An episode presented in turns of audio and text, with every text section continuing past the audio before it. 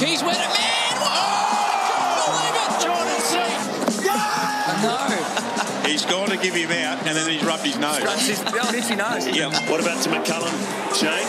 Might be trying to shake the sweet one after that first one. I might try and slide one in there fast. Well, you called it. That's out. That's right out. Let's come on, stand his head on No, his he's going. Sometimes, You'll never see that again. Yeah, you think you've seen it all, don't you, son?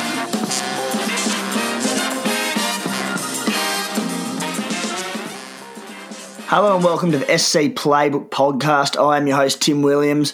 We're just a couple of days out from the first game of the Big Bash season, just two days away. Uh, so exciting times. Big podcast tonight as we talk about um, our final teams, the decisions we're struggling with. Uh, we're going to finish up on our, our last two final teams to recap in the Renegades and the Strikers. Um, so plenty, plenty to, ha- to talk about tonight. Joining me is last year's champion, Tomo Aitken. Tomo, how are you, mate? Yeah, good. Thanks, fellas. It's getting very close now. It's good to uh, have a chat and finalise a few things before it all kicks off on Thursday. Mate, uh, you've been around the traps in the Supercoach community the last few weeks, which is good to see. You are, uh, mate, feeling a bit of pressure to defend that crown, or is it a bit of a, you know what, I've done it, I've won it, doesn't matter what I finish? yeah, well, I hope lightning can strike twice, but I've had my time in the sun. Um, I'd love to win it, but if someone else does a good job, you know, I'll be one of the first to pat them on the back. Very good, mate. Also joining us tonight off uh, a one week spell is the Supercoach Spy. Spy, how are you? Hey fellas, yeah, fired up. Uh, Tomo, quickly, mate. No need to be so nice. We like competitors in this community, so get into it, get, chase that double, mate. And hopefully, myself and Tim will be just behind you this year. But uh, pretty pumped, boys. Obviously, Big Bash. I think we're two nights away now, which is closer than I thought, which is awesome. And Test match cricket as well next week, so it's all it's all coming up summer. It is, yeah. Very, very exciting stuff. We've got Australia A action going on, which is going to impact the Big Bash. We've got uh, another one of the T20s on tonight, which will just about be done by the time this gets out. Um, heaps and heaps of relevant stuff for the Big Bash side.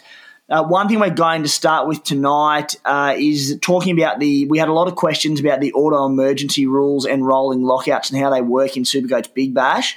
Uh, so uh, the auto emergency rules, I believe, are similar to uh, AFL Supercoach in the way they work, uh, as opposed to the NRL Supercoach, um, and they have changed a little bit from last year in the Big Bash. Um, so the spy knows all about it. So the, he'll give you his rundown of how the auto emergency rules work and how the rolling lockout works, particularly in round one, which is obviously the all important one. So, Spy, mate, what have you got for us?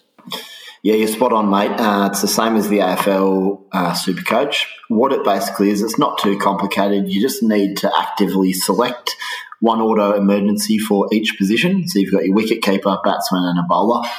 What you need to do is actually go on and where you'd normally hit T for trade or C for captain, there's a little E for your bench players. Make sure you hit E on the guy you want to come in as your backup. Otherwise, if say one of your starting guys doesn't play and you haven't hit that E, then you actually you won't get his score. So absolutely vital. I might actually put a little mini post out later or an article just to show you that visually because I think it's it's so important. You don't want to start and you could have had 100 points from your bench player and then all of a sudden you get nothing for it. So absolutely critical, easy to do, but just important. So make sure you've done that for, uh, before round one, lads. And rolling So, lockouts. Spy, Yep, you go. Before you get on to the rolling lockout, um, you can as I said, you can pick three of them. You can pick two of them in one position. So you can pick two of them as bowlers. So in that instance, would you be would you be thinking that maybe two of your five bowlers are in doubt? Um, so if they were to be in doubt and they were to miss out, they'd be you know two of your, your for that position. Yeah, you definitely can do that. Um, given it's round one and you've got the opportunity to select guys who are playing, that's probably not as important. But as as the tournament goes on, you, you might have a few niggles or injuries. Yes, you can select two in one position, but just be aware that will leave you short in one of the other positions if one of them was to drop out late or something was to happen there. Um, so it's tactically something you might want to look at there. But generally speaking, especially if you're just starting up in Supercoach, just select one in each position. And obviously, the guys that have been around for a few years might do some tactical stuff around using two guys, but I'd start with that for round one and we can move forward on that, boys. Yeah, nice, mate. And um, give us a rundown of the rolling lockout and how that works because um, as, as we're we're pretty pretty experienced Supercoach players between us, or at least we like to think we are. Um, so you know we've been dealing with rolling lockouts for a long time. Um, you'd be stunned at the amount of people who don't get a grasp, a proper grasp of how the rolling lockout works. So run us through that quickly, mate. Yeah, so for round one, it just means you you'll have unlimited trades in round one. This switches this week, obviously. Uh, what the rolling lockout means is that you can trade anyone for the whole duration of round one, providing they, their team hasn't yet played. So um, there's so many different examples you can do, but essentially you want to lock in your Hurricanes players, uh, and I forget who they play on Thursday night. But that first game, you need to have selected the guys you want. And if you do have someone playing in your side from either of those squads, that will lock them away for the weekend. But the rest of your side, you can still tinker with up until the point at which that team plays on the weekend. Just means you can have a look at batting orders and lineups for teams before you make that final decision. So when it gets to say the first Stars game, which is the second game of the weekend, you can have a look at who's in the lineup and say Stoinis didn't play, for example, and is in your side. It still allows you to trade out Stoinis for someone that was playing. Not saying that he's in doubt or anything like that, but that's the kind of stuff that would be important if one of the guns was to miss that opening round clash for whatever reason. Um, the other thing is to bear in mind that teams with a buy won't lock for the weekend. So if I was to have, say, uh, Adelaide Strikers bloke who have the buy in round one on my bench, and I decided that actually there's a bit of value in this bloke playing the third game of the week, you'll still be able to trade your Strikers guys in and out for the whole of uh, round one, if that makes sense, boys.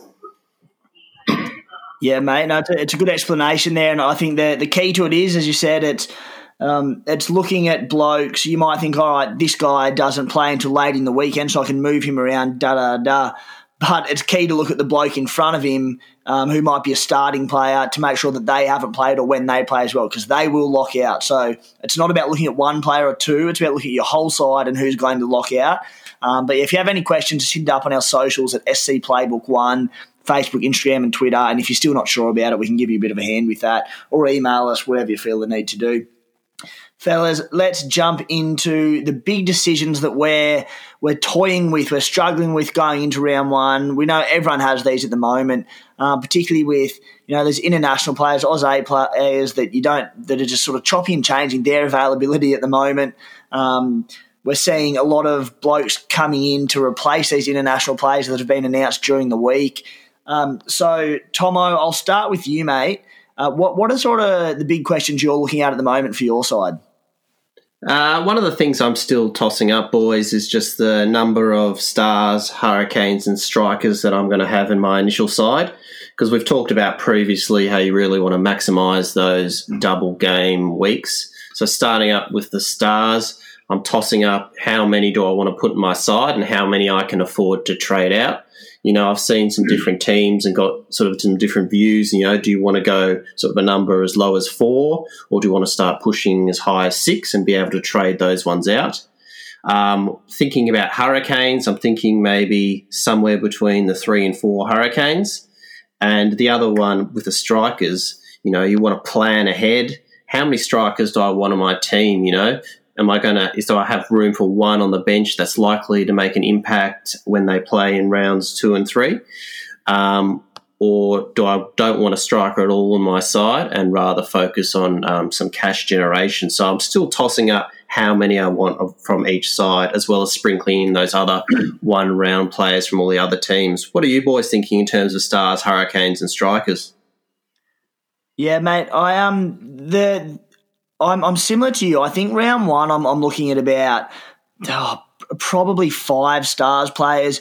I'm going pretty heavy on Hurricanes players because I really, really like a lot of them. I think there's value there. I think there's some dead set guns there, um, and I'm happy to target them. The strikers are going to be the appealing ones for that, uh, the, the bench rolls, because they've got the double double in round two and round three. But the issue with the strikers is that they've got so many. I mean, we'll get to this a little bit later, but they've got so many players. They've got they've got Michael Neser, Harry Conway, Alex Carey, Matt Renshaw, all playing for Australia A or around that setup, and are unlikely to be available until the second game of round two, which will be their third game. So effectively, like this is going to have so much impact on the order. So you know, it's hard to predict how they're going to line up when and if they come back for that game. Um, Spy, what are you thinking, mate? Yeah, I've I've got six stars locked in at the moment. Uh, one thing I'm tossing up at the moment is I don't really like Billy Stanlake as a player, to be honest. I think he's expensive. He doesn't always take wickets. He's not in form. However, he's cheap and he's got a double week one, so that's a big call. Something I'm looking at doing at the moment is actually starting Big Billy on my bench. What that allows me to do, which we spoke about before, I can put the auto emergency on Big Billy if he absolutely goes bananas or gets a good score in his two games, I can just pick a guy on the Sunday who's not playing in my bowling lineup and I'll get Big Billy's score. Conversely, if Billy doesn't go well, which I suspect he may not, uh, I can pick someone who plays on the Sunday for the Gades or, or Perth or someone like that and, and look into that. But it sort of gives me a little free look at Billy um, strikers wise, they're very talented, as you said, but I don't feel the urge to sort of look too hard into them just yet. I'm going to try and start with one of their reasonable batsmen, like a Weatherald or a Salt, potentially. I've got the cash to do it at the moment. Uh, that'll just lock away one. I know I've got them then for round two, and I can have a look at going from there. Hurricanes I like as well, Timo. They are. They got a bit of talent this year, so I've actually got four I'm starting with, which is nice. Um, so hopefully they can go well. But I think we're all sort of tossing up the same issues. It's number of guys, balance, how your side's going to look for round two. Um, and we'll go from there, boys. But the beauty of the rolling lockout is I can see how people go early in the week and just reshuffle my side a little bit as the weekend goes on if I need to. Yeah, Spy, that could be one of the most intelligent things I've heard you say on our podcast um, about about Big Billy Stanlake and again, NRL players are used to yeah for for context for AFL Supercoach players in NRL you pick uh, your auto emergency player is just the lowest scoring player on your entire bench, um, so it becomes you know a real real gamble if if a player happens to fall out. But as you mentioned, you can use the the auto emergency on a player like Stanlake, like you'd use, use the VC loophole, wouldn't you? Yep, exactly. So it's a free look at Big Billy, and I'm actually looking at doing the same for Will Jacks. So he plays on Thursday night. Huge fan of him. I was just going to lock him in straight to my lineup, but I've done the same thing. I've put him on the bench, put the auto emergency on him. If he fails, I'll make sure I can bring someone in that plays so I can get more of a score. If he plays well, like I think he hopefully will, then it'll allow me to put Phil Salt in my starting lineup which means he won't play. I'll get Will Jack score and I'll have Phil Salt ready for round two. So I'd look into that option, boys. It's, it's the way to go. Spy, that's a bit of magic from you, mate. Great, great shout. As said, it, it'd be an obvious one to AFL Supercoach players. I assume they've dealt with this sort of thing uh, for, for many years before, but the NRL players, not so much. Tomo, any other major queries, or was that the big one for this week? That's the big one. The other one I'm just still tossing up is that wicketkeeper position. I still think I'm going to go with Josh Philippe to start with. Um, I think him or Inglis are going to score the most in terms of a wicketkeeper position. But just when I have a bit of a play around with my side, if you put a keeper that's slightly cheaper in, so we're talking about um, Fletcher from the Stars or McDermott or Handscomb from the Hurricanes, that extra money can be spent pretty well elsewhere and strengthen up a lot of um, parts of your side. So it's just something that I'm just having a tinker around with um, as we speak. Yeah, Tomo, I'm mate. on Handscomb, mate. So uh, I quite like what you just said there that you can free up a bit of cash elsewhere. You can lock Handscomb in or McDermott. It would be actually whichever one bats higher on Thursday night. I'm going to lock in, and then you know you've got them for that double in week two. Um, but as we know, I've been a little bit anti Philippe only for the first few weeks, and I'm sticking at it. But uh, it's a big decision there for everyone, really. Yeah, it's it's, I'll, I'll, go into my first point of my big decision because I think wicketkeeper is the one plaguing people at the moment. Uh, we do have a bit of updated Hurricanes news. We believe McDermott's going about at three and Handscomb at four. Not locked in, but it's looking that way. So McDermott batted at three today, I believe, in a trial game against the Sixers, hit 96 off 49. so McDermott at his price is very tempting. Another thing, uh, I'm under the impression that McDermott is going to take the gloves and keep, so Handscomb won't. So I'm now. Well, I was I was tossing up between playing both of them, um, potentially both being at, at, a pretty affordable price. You know, even dropping one in wicket keeper, one in the batting keeper position. But uh, bear with me here, fellas, because I've come up with what I think is a bit of genius. But you know, feel free to prove me wrong. So a lot of people are running Baxter Holt as their reserve wicket keeper. Are either of you at this stage, or have we gone off that idea? I've got him in at the moment, but I will do a final check, and I think the bit of magic you're about to sprinkle, I might might have me Yeah. thinking otherwise. Let us know what where are we at, Timo? Where are we at? So, so what I've got, I had Baxter Holt for a little bit, and the idea for anyone out of context that hasn't been listening uh, to the podcast yet is that Baxter Holt, the 42k wicket keeper at the Sydney Thunder, who no one thought would play, uh, would be the pers- perfect vice captain loophole move um, to use in the first few rounds. The Thunder had a pretty friendly draw where they played late in the round. So here's what I've got: the th- the I think a lot of people are going to be running with either Handscomb or McDermott to partner Baxter Holt. The Hurricanes play in game one, so that pretty well takes out using Holt as an auto emergency as a wicket keeper, unless you wanted to maybe put him in that batting wicket keeper pos- position. So what my thought was, round one, what we're all pretty well going to have maybe one, maybe even two strikers players, so they can be auto emergency uh, loophole player in round one. Round two, maybe a little bit more difficult, but then in round three, there's a big chance we're all going to have a stars player, even if it's a Glenn Maxwell uh, on our bench as well. So he becomes the loophole player for round three. From rounds four to eight, the Thunder play the first game of the round three times and the second game of the round two times. So Baxter Holt becomes a pretty terrible auto emergency for them rounds anyway. The three times they play round one, uh, sorry, the first game of the round, you can't use him as an auto emergency. Um, Spy, you following me? I'll give you the tip. I might have to go back and listen to this. Um, Did you get that, Tomo, or not? Uh, yeah, um, I'm listening to you. Keep going. I'm intrigued. Keep going.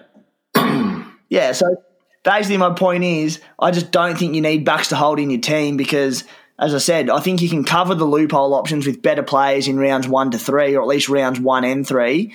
And then rounds four to eight, Baxter Holt is a terrible auto emergency option. So I think you can get a better wicket keeper like a McDermott or a Handscomb in there. You can make money. They're they're an actual auto emergency option. Um, yeah, so I'm putting a line through Baxter Holt. Hopefully you followed me on that one, Spy. If Can I just can I just run one by you, Timo? I did. I followed the vibe that you didn't want Holt, but just 'cause I know you. You're obviously an NRL boy. I played AFL as well, so you can actually at the moment I've got McDermott on my bench for wicket keeper and Baxter Holt starting. So that means if my vice captain goes off, I'll just automatically make Baxter my captain to get the loophole, and then McDermott will score anyway. So round one, Baxter's really good for that. But I understand what you're saying. The other week's not necessarily. So it's something I'll have to have a look into tonight, mate. Yeah. Mate, there's a lot to it. Getting around these new auto emergency rules and loophole rules, fair income. Yeah, and it's Yeah, changed. absolutely, Still fellas. Yeah, and if you want a cheap keeper, because you're absolutely right when you said Baxter Holt schedule at the start is really good, but then there is a period in the middle where Thunder play early games. So for the exact same price, the Heat signed a young, I'm not sure if he's young, but a keeper, Pfeiffer, for the exact same price, and the Heat have a bit more of a friendly schedule. So if you want to go that cheap loophole, loophole keeper, I've switched to Pfeiffer because the Brisbane Heat schedule is a bit more friendly compared to the Thunder, looking at it overall. Yeah, There nice, go, yeah. nice. Is there any chance Pfeiffer? Is there any chance Pfeiffer plays? I know he got some runs on the weekend. Um, also, just make sure that's the case uh, before things get rolling. But I'm sure we'll understand that the lineups come round one anyway. Yeah. Hey, Spy, what are any decisions that you're battling with at the moment? Um, not really. I'm pretty happy with things actually. I'm sort of I'm backing myself to start strong this year. Um, the the big ones, yeah, was probably McDermott versus Handscomb. But as soon as you just said that, he's batting at three. McDermott straight into my keeper role. He's my first pick. Lock him in. I'm a big fan of him. If he's batting at three and keeping, absolutely love it. So that's made my decision for me. Uh, pending team news on Thursday night. Yeah. All right. The one that I've got with that I was playing around with today um, is based off the news that Mujib up at the Brisbane Heat, Tomo territory, uh, he has COVID, uh, which is no good for the, the poor bugger. He's in hotel quarantine. Uh, and he's likely to miss at least the first game for the Heat, possibly the second game for the Heat, which impacts two cheapies in Tommy Cooper and Jack Wildermuth. I know a guy that Tomo's pretty keen on. Well, Tomo's keen on both of them, actually. I think he might have them both. Um, I'm contemplating starting both. oh, putting him on my bench. Sorry, um, guys. If you had a choice between Cooper and Wildermuth, who do you go with, Tomo? Because now that Mujib is out or likely out for the first two rounds, that gives these blokes plenty of chance. Um, it might even give a chance for Tommy Cooper to roll the arm over a bit more. We know Wildermuth probably bowls his four overs, but maybe it locks in his four overs. Um, do you think it impacts it much? Uh, could have a possible impact. I think Wildermuth is still a pretty clear number one. Um, Tommy Cooper's a bit of that unknown in terms of how many overs he'll bowl and what, exactly what position he'll bat. If I had to rank those two, you've got Wildermuth a clear number one. Tommy Cooper, if you want to take a bit of a risk, is there. And as you said, you know, there's some more overs going around, um, especially in the first couple of rounds, probably for the Brisbane Heat. Yeah, that's it. It's, if, if Cooper does, I've got Cooper batting in about five or six at the moment for the Heat. They're they're pretty decimated by international and Australia A duties as well. Now Mujib's out, so Cooper batting about five. if you could roll the arm over a little bit in those first two weeks with him out, um, could be a really big play for him. But again, I'm tempted to have both of them at this stage. Guys, if you are keen on any of our subscription content, we have a, a, Big Bash package available for $20 or the full NRL package, which was added last week, which, well, full package, sorry, that will get you this year's Big Bash content and then next year's NRL content as well for $40. Um, gives you stacks of extra stuff, access to our subscriber special Q&A podcast, which we'll be doing each round. You'll be supporting the site. Um, as I said, I mentioned last week, there's a lot of time that goes into it from these boys and, and all the contributors. So um, it'd be helping us. But at the end of the day, if you're not don't want to do that, no drums at all. Which leads me to our unlimited group prize as well. Jump into our unlimited group. The code is 968821. Top prize for the highest ranked subscriber to knock off all our contributors wins two tickets and a signed jersey of choice to a game of choice in their home state. Uh, and then we also have a prize for the highest ranked non subscriber to beat all our contributors, which is also two tickets to a game of choice in your home state. That's obviously for the next Big Bash season. So jump into that and take us on. Guys, let's get stuck into our Adelaide Strikers preview. Very relevant, obviously not from round one, but they do have the they have the buy in round one, then they have the double in round two and three. Uh, Danny Briggs, Matty Renshaw, Dan Worrall, a couple of the bigger recruits in that side. I mentioned that Australia A um, impacts them big time with Neser, Conway, Carey, and Renshaw. They're all likely to miss probably the first two games for, for the strikers. Um, Spy, I'll start with you. Mate, who are you eyeing off from that striker side? I know you mentioned Salt and Weatherald early, um, and is there anyone there you're not keen on? Yeah, mate, I'm quite a big fan of the strikers. I always like watching them play. Obviously, Rashid Khan's almost a must. If you want to go against him, that's bloody bold, so we won't speak too much about him unless you want to chat about him. But um, look, Siddle's handy. Siddle's just that kind of bloke. He'll just bowl forever. He'll be 65 and he'll still be playing Big Bash, just knocking out good economy rates, taking the odd wicket. So the fact they've got two double gamers uh, in rounds two and three makes him quite an enticing option for mine. Uh, you know, you know he'll get through his overs and, and may get a bat late in the innings. The other one, boys, John Wells, I sort of had a look at him before and I didn't quite realise how good his record is. So he averages 34 in T20 cricket at a strike rate of 125. If he's batting anywhere in that sort of top four region, if that's where he ends up, he'd have to be worth a look because we know he can play, he just doesn't always get the opportunity. So for me, I'm sort of having a look at the beauty of the strikers is I can try and pick one in week round one if I can get one in, but otherwise I can. You've got two weeks to bring in three to five or six strikers, depending what you want to do. So I'll have a good look at them, see where their first lineup comes out. They're the first game of round two, so we'll know exactly who's playing for them by then, and you can make your trades for the for the strikers based on that game lineup heading into round two. Um, but I quite like their lineup. The one no for me, before I let you talk about who you want to who you want in your sides potentially is um, short. I really don't rate him. I've seen him have a few good forties and fifties, and by a few that might have been one. His his average is sixteen, and his strike rate's one hundred and fifteen. So I think he's a waste of cash and a waste of a spot in your side. Sure, he has potential to go off in the double week, so maybe if you need a cheapie, lock him in. But I'm happy to steer clear unless I really need sort of that real cheap option in my side come round two.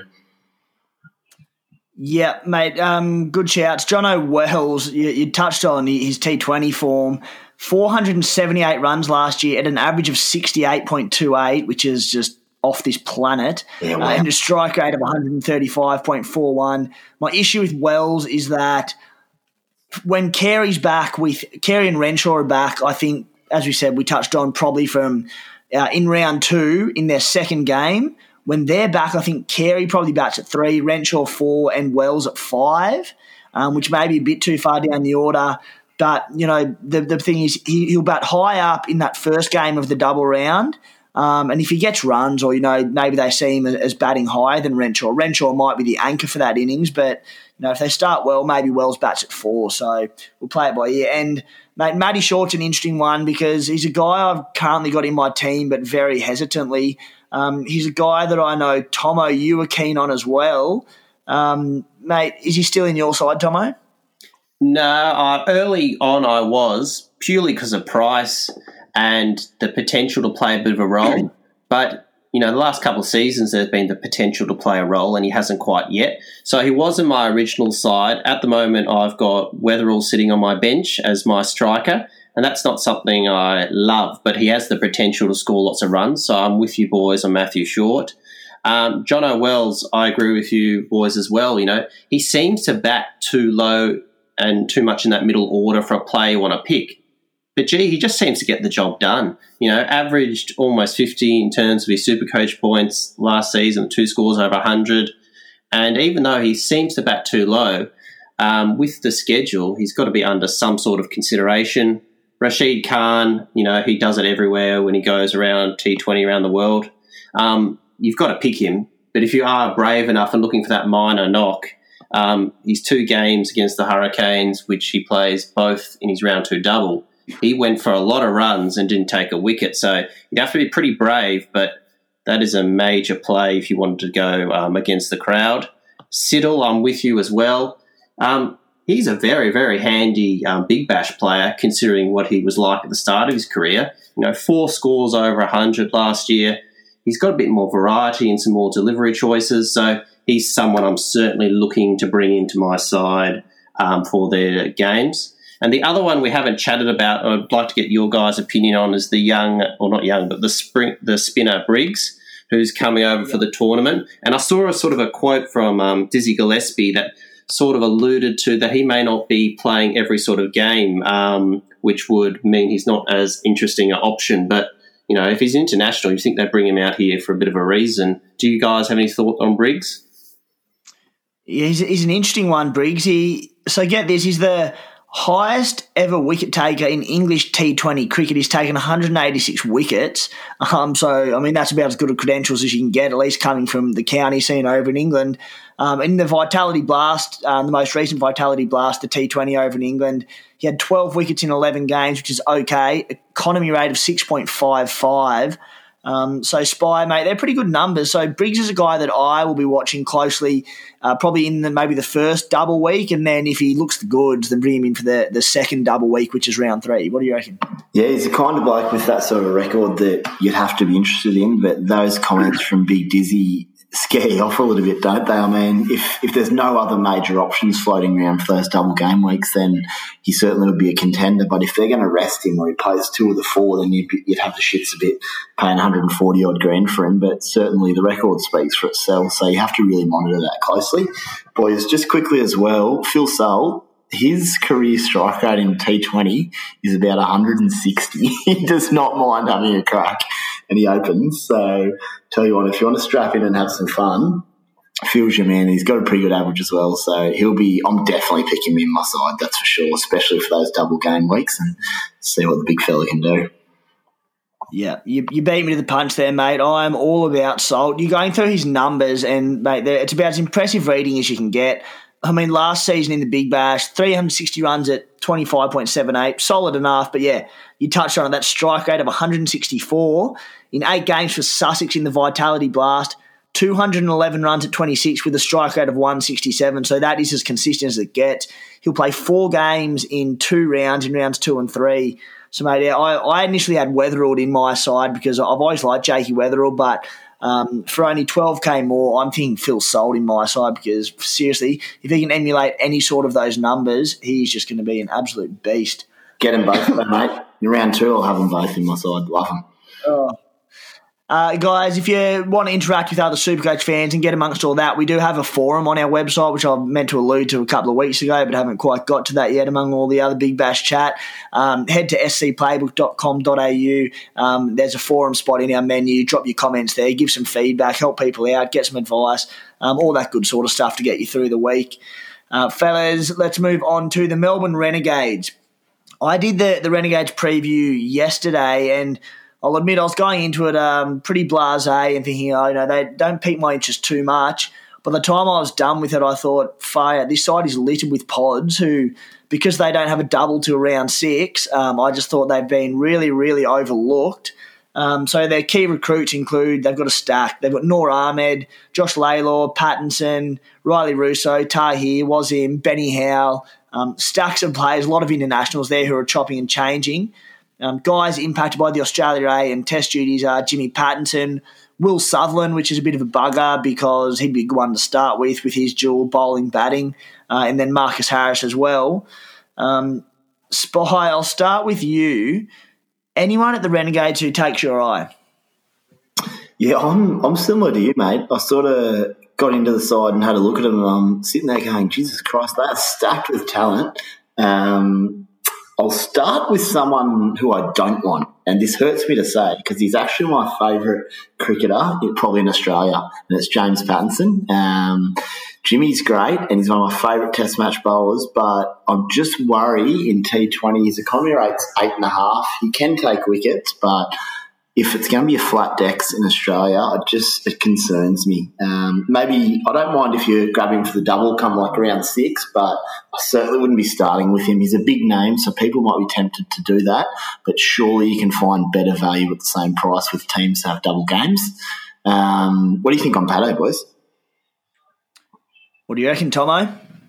Uh, I agree with you. He can um, bowl quick, take wickets, but not one for me that I'm looking to include, especially with the um, his Australia commitments for a large part of the season. Yeah, that's it. So he'll be around the test side, and he might be one of those guys. As I said, come round six, if he's back, if he's playing in the Big Bash, then maybe you put him in. But I just sort of immediately put a line through Pato. Same with Imran Tahir. He's got a great record, but he's about 41 years old. Uh, I'm going to say no to him because he hasn't been in great form of late don't mind if you pick him in this order, but not for round one. Certainly stay away from him for mine. But the big one, boys, the exciting one is Benny Howell. Uh, all rounder. He's, he's Pommy, I think. He must be Pommy. Yeah, Gloucestershire. And he's a, a really good bowler and pretty handy with the bat as well. And he's not probably that expensive. So if you're thinking pods, maybe you have a crack at him. What are your thoughts? Yeah, I mean, what he's a 138k. So I mean, fact, this dual bat bowl, he's um, I mean, he's enticing enough. 121 career T20 games, 132 wickets, economy rate of 6.95. So I mean, he's ticking a lot of boxes. The big one, more probably noted as a bit more of a bowling all rounder. Career average of 22.92 with the bat as well. So I mean, he's been playing with um, Gloucestershire in the or over in England he was batting anywhere from sort of six to eight in the order over there. So maybe he looks all right, and he's a bit of a wild card early on. What do you reckon, Tomo? Oh, any all rounder always piques your interest because they have the ability to impact from overs one through to 40. Um, just him being signed so late on in the piece, I just wonder, you know, I'd rather someone that knew they were coming out here a long time in advance. That's my only little knock. Yep, fair. Hey, the, the one that I spy, the one I really, really like, and I mean, it sounds ridiculous to say this, but Aaron Finch, the Australian captain who's been absolutely blitzing India in the T20s and one days, 12.8% ownership, averaged 64 and a half last year. Um, what was he? Nine games last year, 363 runs, an average of 45, strike rate of 139. Three years back, he averaged 86.9 in Supercoach, but yeah, 12.8% of teams. Uh, I think he's my, my big pod for round one. What do you reckon, Tomo? Look, I'll always have a soft spot for Finchy. When I made him VC on my charge last year, he made 109 against the Sixers and then got 63 not out against the Heat. You know, his form against India and the short form recently has been pretty good. He is a batsman, but he can bowl a few overs of spin, but he's not going to bowl, you know, a heap amount. Um, I like him. I don't. I don't know if I could start with him, um, but he's someone you've got to bring into your side at some stage. Yeah, I mean he, he's an obvious one for the double game week in round six, but uh, he's the one I, I'm willing to take a risk on on the back of his form for Australia, his recent Big Bash form. I, I'm just looking at him going. I'm very accepting of the fact that he could go out there and get a dark and be a waste of 180k, but I'm just going, you know what, stuff it. I'm going to start with a blast. Finch is going to come out and ton up, and I'm just going to be an absolute hero in Supercoach. Spy, yes or no? yeah, I don't mind it. I certainly don't mind it. Um, my only query would be as long as you can balance out the rest of your side well enough, um, with guys obviously from the double game weeks and all that. I mean, I love a pod around maybe like 120, 130, but if you can fit that extra 50k and still have a reasonable lineup, then go for gold. Because as you said, he's in, he's playing real good cricket. He could easily score 100, and then, as you said, you'd be the hero of the Supercoach community. yeah. Hey, Tomo, Shaun Marsh at 30k cheaper, a bit of a super coach and obviously Australian cricket stalwart over the years, veteran now. Uh, three of his last six innings in the Sheffield Shield, he has tons uh, and an 88 to go with that as well. 9.2% ownership. He's another guy that I see. Um, I think he'll probably open the bat with Aaron Finch. He may bat at three, but I think he'll open. Mate, any interest in Shaun Marsh? Yeah, look, it's not the silliest idea. Um, starting off that he's not really involved in the Aussie setups these days, but there's been a few injuries lately. He, he might get another call up to the test side, I reckon. He's capable of big knocks. Um, there's always the chance, though, because he's about the only bloke I know that's more inflexible than me. He might do a hammy or miss some games. That's the only knock, but he, you know, he's quality. Yeah, and I mean that's it. It's, it's a good one to point out. Um, obviously, Davey Warner's in. Uh, is he out of the first test or in a lot of doubt for it? So there's that. And then Will Pucovski today actually got hit in a pretty nasty head knock against India uh, and had to retire hurt. So watch that space as well. But um, there are a few blokes dropping in the opening bat situate in the opening bat spot, and Marsh is in serious form in long form cricket. Um, Spy, any interest for you? Yeah, look, there is. I won't be starting with him, but certainly one to monitor. He's a, he's a class act. He's in form. He's been there and done it before. So anyone that wanted to do it, I certainly wouldn't begrudge you. Yeah. Hey, another massive, massive one for me. Running the numbers through Kane Richardson, another bit of a stalwart who's sort of always been thereabouts in in Supercoach in the Australian international scene. Get his numbers. So in the last three Supercoach seasons, he's averaged 56, 74 and a half, and 67. the 67 three years back came in just two games, so probably don't read into that one too much. In the 2018-19 season where he averaged at 74 and a half, he played 14 games. He had six centuries in that time, along with a 95, and he had a top score of 174. Last season, only eight games. In that time, he had 134 and 145. Spy, Kane Richardson, I know probably more one to target for the double round, but that is a huge ceiling on Richardson. Yeah, mate, he's a gun. I had him on my side for parts of last year and loved it. Um, the only reason I wouldn't start with him is, as we said, purely I've just I've sort of stacked things, stack my, stack myself with double gamers, and at his price, just a little bit tricky to get fit in. But mate, he's he's class. So if he's in your side, you certainly might reap the benefits there. Yeah, I don't think I'll be able to fit him in at 160, uh, particularly if I am going with Finch as well. But seriously, with that upside, he's tempting. Uh, Tomo, Noor Ahmed, the 15 year old leggy from Afghanistan, I cannot wait to see him get out here. You've spoken to him a little bit in past podcasts. Uh, mate, is he a guy you've still got in your team or has he been chopped? Uh, well, he was part of the um, crew that I believe had to restart their quarantine because of um, a COVID situation. So I, I'm not 100% sure, but I think he's going to miss a couple of games early. That, with the fact that he's supposed to be leaving midway through the tournament, uh, he's not in my side anymore at the moment. Yeah, okay, that's a good shout, mate. Yeah, he might have been with um, Mohammad Nabi, who unfortunately, again, another Supercoach Big Bash star uh, and cricket star in general. Nabi is expected to miss the first two games, maybe back until round three because he's got to complete his hotel quarantine. Um, Spy, anyone else to chat about there, or, or you're good on the Renegades front?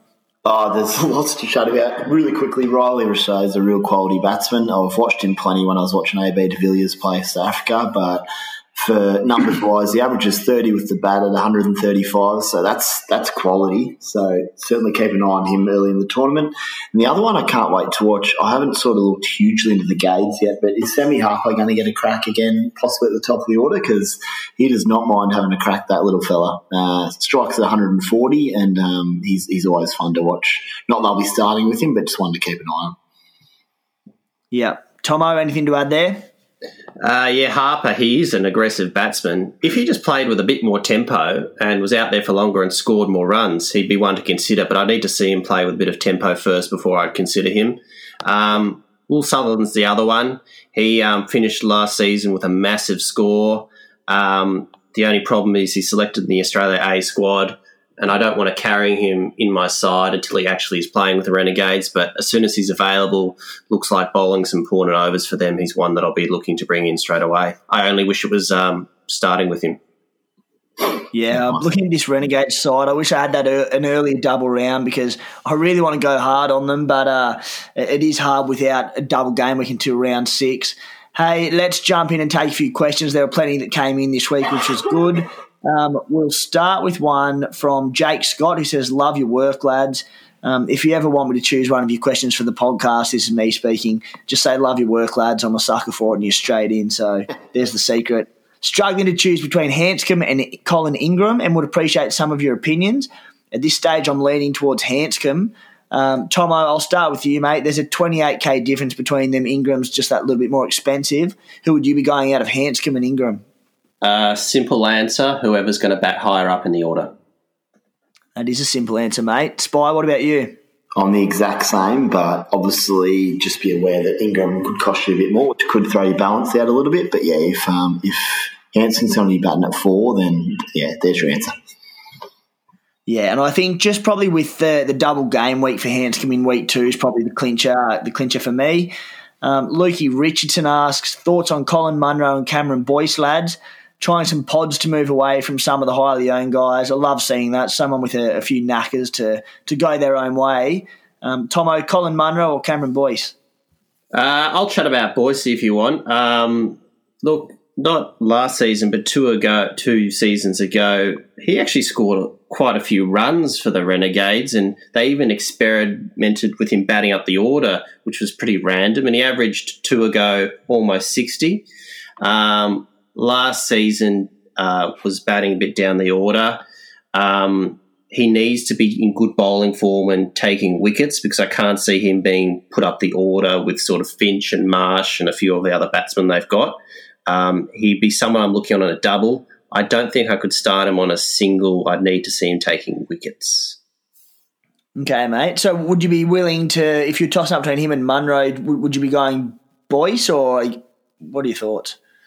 Um, well, I suppose the Kiwi, Munro. The Kiwi Munro's the Kiwi Munro's got the he's got the upside, doesn't he? Um, but it's a, it's a hard one, isn't it? As you said, they're, they're big pods. They are big pods. They're people I'm not game enough to put in my side at the moment, but you know they're a bit off the radar. So if you took a risk and they were able to Boyce take wickets or the other fella taking uh, scoring runs, you never know. Yeah, Spy, what have you got, mate? Mate, he's probably a little bit or Munro? expensive for me early, but uh, I think Munro for sure out of those two. He, um, he's a huge hitter. He's he strikes 156 for the Kiwis in T20 internationals, and he averages over 30. So that's talent, boys. That's um, he can play. He's a little bit older now, but I'm saying that 33 is not that old. So if I'm having a crack at anyone, it's it's Munro. But um, again, he's reasonably expensive. But if you want to have a crack at him, see if he goes off for you. That'd be awesome. Yeah, I'm with you. I don't mind Munro, 160k. So I mean, he's he's in, in that similar mould to I suppose Finchy and maybe like a Shaun Marsh.